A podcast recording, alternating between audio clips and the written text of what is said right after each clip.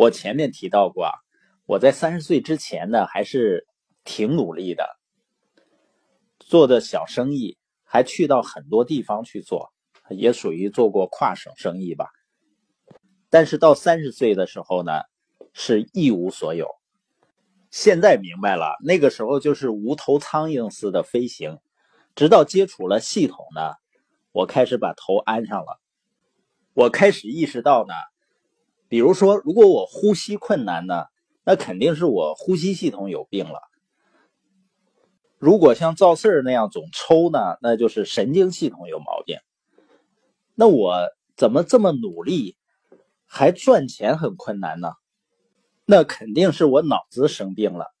我想啊，人都不愿意承认自己脑子有病，但是我当时的结果证明，我想出来的那些好主意是错的呀。如果我想的也是对的，我做的也是对的，那应该已经财务自由了。所以呢，合理的解释就是可能是因为脑子生病了。可是呢，我们不要怕生病，因为每个人都会生病，是吧？不是这种就是那种，不是现在呢就是以后。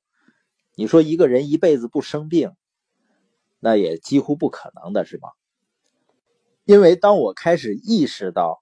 自己需要治疗的时候，需要去成长的时候，我才不会去瞎忙。怕的是呢，就是不知道或者是不承认自己生病了，也不想办法治疗，最终呢，本来不是什么事儿的问题呢，最后成了不治之症。尤其是现在这个社会上，大部分人把不能挣钱的脑子呢。视作是一种常态。如果你问那些真正实现财务自由的人，他们会怎么说呢？你只需要把事情想对之后，然后去行动，去坚持，那挣钱呢就非常简单。所以做对的事儿，远远比把事情做对要重要的多。那所有的失败呢，都是在这个过程中某个地方想错了或者做错了。我们可以想想自己人生中每次和大的机会擦肩而过的那个时刻，现在回过头看呢，每一次的原因几乎都是一样的。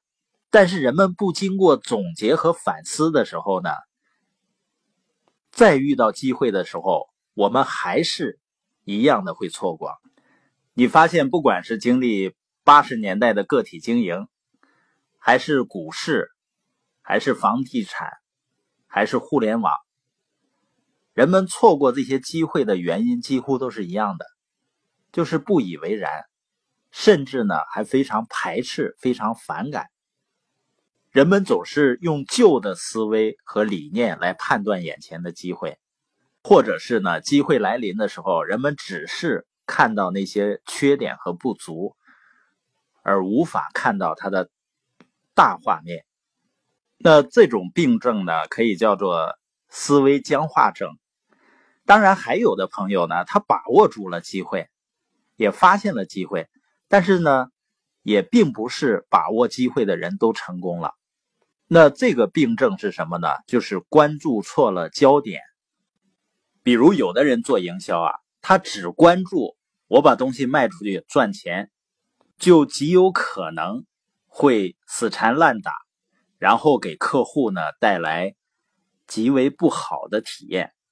而当你的关注点在于你能够给别人提供的价值上和别人的需求上，那客户的感受和体验又会不一样了。又像现在很多的。作者呢出书啊，绝大多数都是不赚钱的，甚至还自己贴钱去印。为什么呢？就是读者感觉不到你那个内容对他有什么用。那感觉不到有用，不一定是作者的水平问题，而是他的观念，也就是他的关注点可能有问题。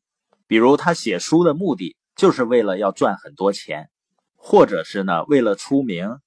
或者为了证明自己很牛，实际上，如果你真正的目标是为了让读者有收获，那你写出来或者讲出来就完全不一样了。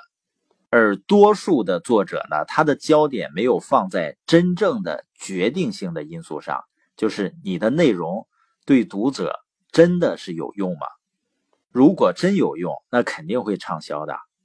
所以，我们每个人呢，都希望能够多赚一些钱，因为钱呢，它是工具，它是一种力量，能够帮助我们有更好生活品质。但是呢，当我们真正开始做一件事情的时候，你要想的首先不是说我赚多少钱，要先想到的是我真正能够给别人提供的是什么价值。这样呢，一方面我们就不会心太急，另外呢，我们才能够真正的赢得别人的心。那赚钱呢，自然就不是问题了。